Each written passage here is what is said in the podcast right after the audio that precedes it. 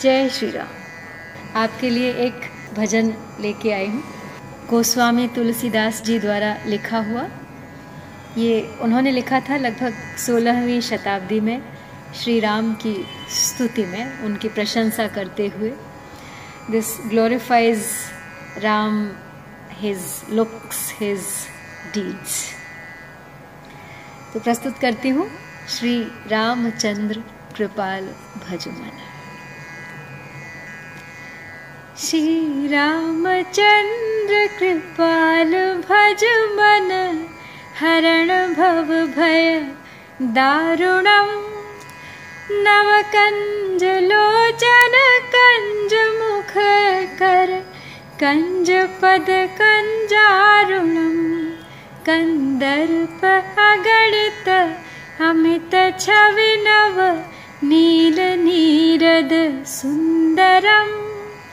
पटपीत मानहु तडित रुचि शुचि। नौमि जनकसुतावरम्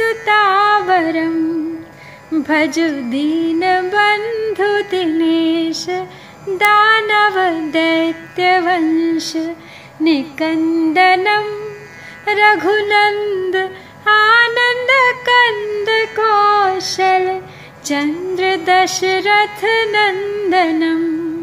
चन्द्र दशरथनन्दनम् शिरक्रीटकुण्डल तिलकचारुदार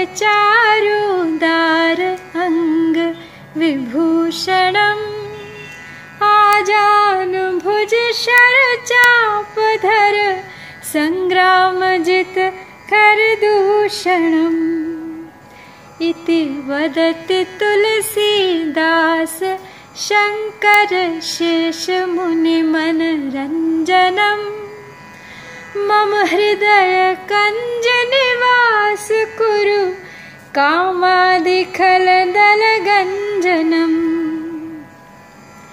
मनु जाहिराच्यु मिलिहि सोबरु सहज सुन्दर सांबरो करुणानिधान सुजानशील स्नेह जानत